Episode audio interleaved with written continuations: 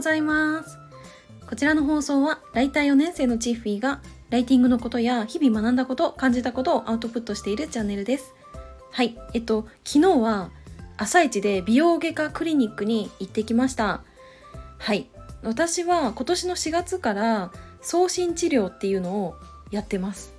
この送信治療っていうのは医療治療としてやってるもので、まあ、ダイエットのようなものなんですね。まあ、それで今回はあのクールスカルプティングっていう脂肪冷却のその送信治療があるんですけど、まあ、その2回目の経過観察ということで行ってきました。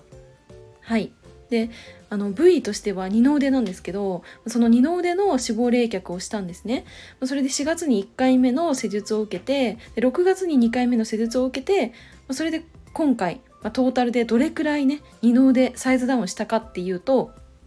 右腕がマイナス2 5センチ。で左腕がマイナス1 8センチ。ということになりました。はい。で二の腕ってあの私も結構ジムであのトレーニングでね鍛えているんですけど結構痩せにくい場所だと思うんですよね。そう。だからこそ、まあ、数ヶ月かけてゆっくりまあ、サイズダウンしていくっていう方法をね選んで私は良かったなって思います。はい。であのー、私は、まあ、とりあえずねその二の腕に関しては今回これでもういいかなって思ったんですけどやっぱりこの太ももとかお腹もやりたくなっちゃってで今回また受けてきました。はい。それで太ももは左右で1箇所ずつとお腹も左右で1箇所ずつ。その同じねクールスカルプティングっていう脂肪冷却の送信治療を受けてきました。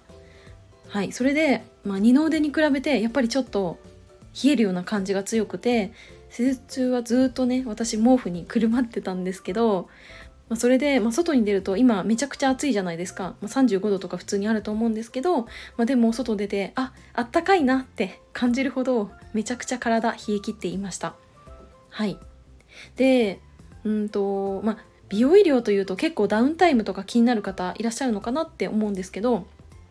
クールスカルプティング。私今回はお腹と太ももやってま内出血は少しあるかなっていう感じなんですけど痛みはほとんどなくてうんだからそのダウンタイムってほとんどない治療なのかなって感じました。はい。であの去年ぐらいから私は美容外科に割と通いまくっていてあの顔のほくろを全てレーザーではなくてくり抜き法で取ったりとかあとボトックス注射打ったりとか配布を受けたりとかしてきたんですね。で今年に入ってからもあの目の二重整形してあとまぶたの脂肪を取ってでそれから今回このクールスカルプティングっていうのをやってる感じになります。はい、で今は本当にこの美容外科に通うことが結構普通になってるというかそこまで珍しくないって思うし、まあ、別にね二重整形したって言ってもあんまり驚かれないんですよ。はいで、まあ、私がちょっとの前のスタイフでもお話ししたんですけど今あの原因不明の発疹みたいなのが出てきちゃっててメイクしちゃダメってお医者さんから言われてるんですね。はい、なので、まあ、最低限のこの日焼け止めとファンデーションだけ塗ってあのアイメイクは禁止であの首元に発疹があるんですけどでその汗拭きシートとか制汗剤は絶対に塗らないでくださいって言われてます。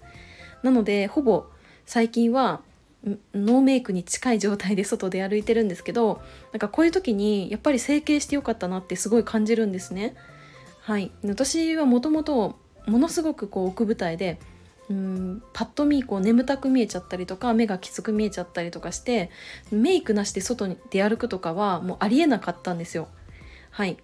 でもなんか今こうしてあのまぶたにさ1本線が入るだけでこんなにも変わるのかっていうほど、まあ、生活がかなり楽になったしメイクにそんなに時間かけなくてもうんちょっとメイクしただけで外に出られるようになりました。